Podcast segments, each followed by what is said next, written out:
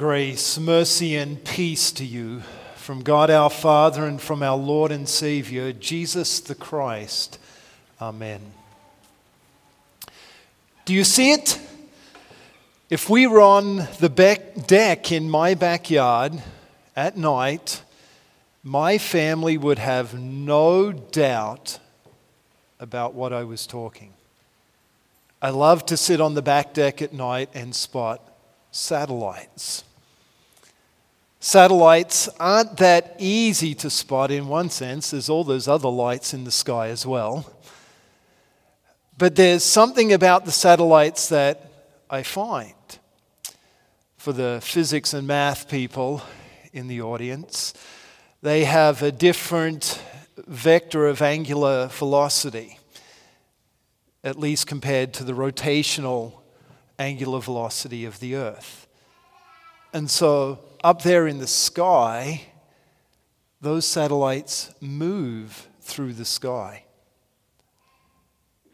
And so, do you see it? My kids are pretty well trained, and maybe my wife now too, that they'll look towards where I'm pointing. And I have to admit, there is some competition trying to find the satellites first.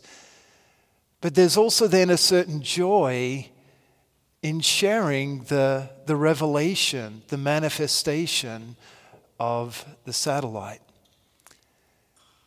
As we read the text this morning, think about what God wants you to see. Do you see it? In 1 John chapter 4 verses 9 through 11 we read this is how God's love for us was revealed. God has sent His only begotten Son into the world so that we may live through Him. This is love.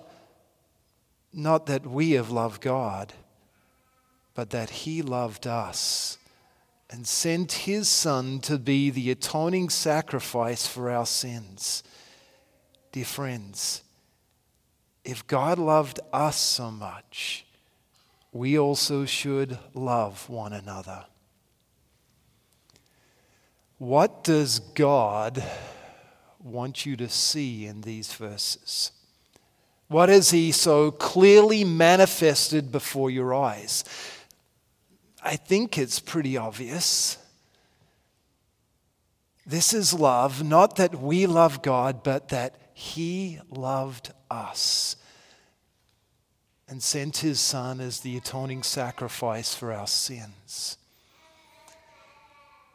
God wants you to see his love. He wants his love to be manifest before your spiritual eyes so that you can see it and take it to heart. As just a little aside, I was supposed to preach on this text last Friday. And even though we are in lockdown, I walked from the seminary over here. Some guy on security yelled at me, actually. Um, but as I was walking over, I couldn't help but think, knowing that this text so clearly manifests God's love, who's Satan didn't want to hear this text last Friday. We have an enemy who wants to hide God's love from us. He wants to shroud it in darkness and doubt. He doesn't want you to see it. But then on the flip side, as I was walking, I also thought, hmm, maybe there's someone that's going to be in chapel today that wouldn't have been here last Friday. And so God was working it. So if that's you, you could see God's love. Now, most of the time, we use art to make things visible to us. Okay? So Look at the center picture there. That's God's love manifested before you. When you look at that picture, what do you see? Yeah, you can see the ladies at the foot, and you can see John standing to the side there. But it's made in such a way, created, that your attention is drawn to Jesus. In that picture, you see God's love before your very eyes. That Jesus is on the cross, suffering and dying for your sins. Our text says that that cross, that suffering and death, is the atonement of our sins. Another word could have been propitiation or expiation. The point is that that cross is the payment or the cover over your sins. And this makes the cross, in a sense, to have two meanings. When we look at that cross, we do see God's love. But we also see something else. We see the guilt of our sins.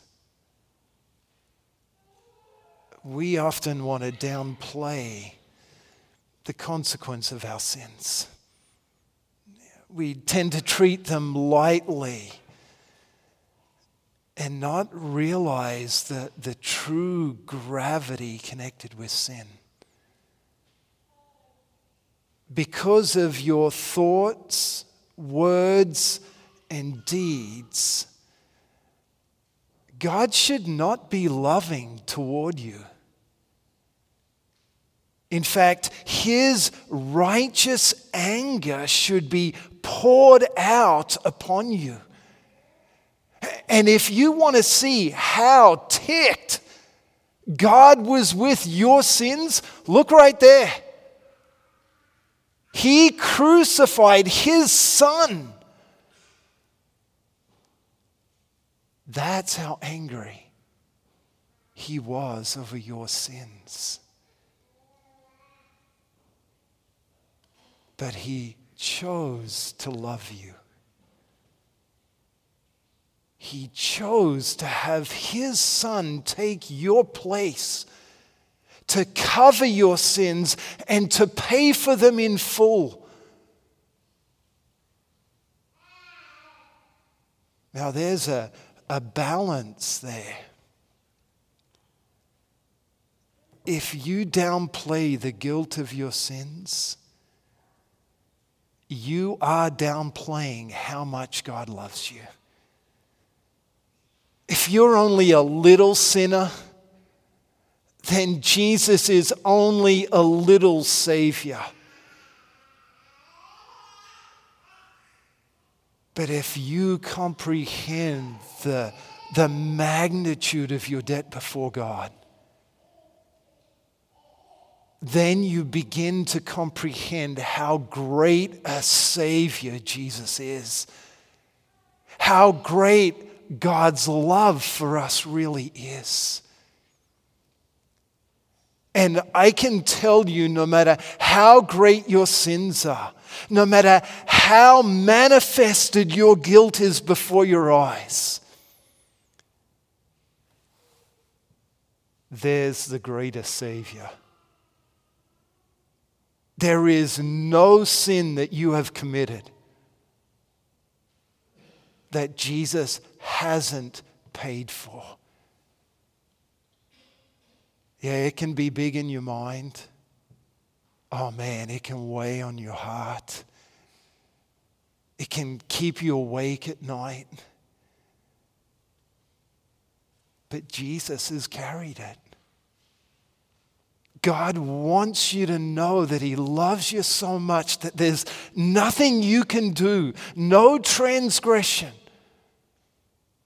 that is greater than what his love has overcome in Christ. Your sins are forgiven. God does love you. And he has proven that he has accepted that sacrifice on the cross by raising Jesus from the dead. The empty tomb is, is God's bold statement to you that your sins are paid for, that Jesus is the atoning sacrifice for our sins.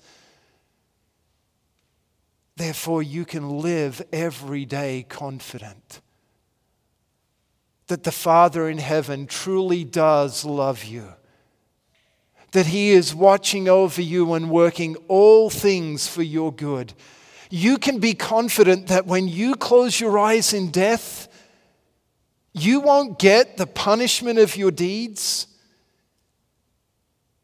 You'll get the reward of Jesus' perfect life in your stead. That's what God wants you to see. He wants you to know He loves you. Don't let anyone or anything hide his love from you. So may he bless you and draw you ever closer to the cross so that you can know and experience his love. To him be the glory, now and forever. Amen.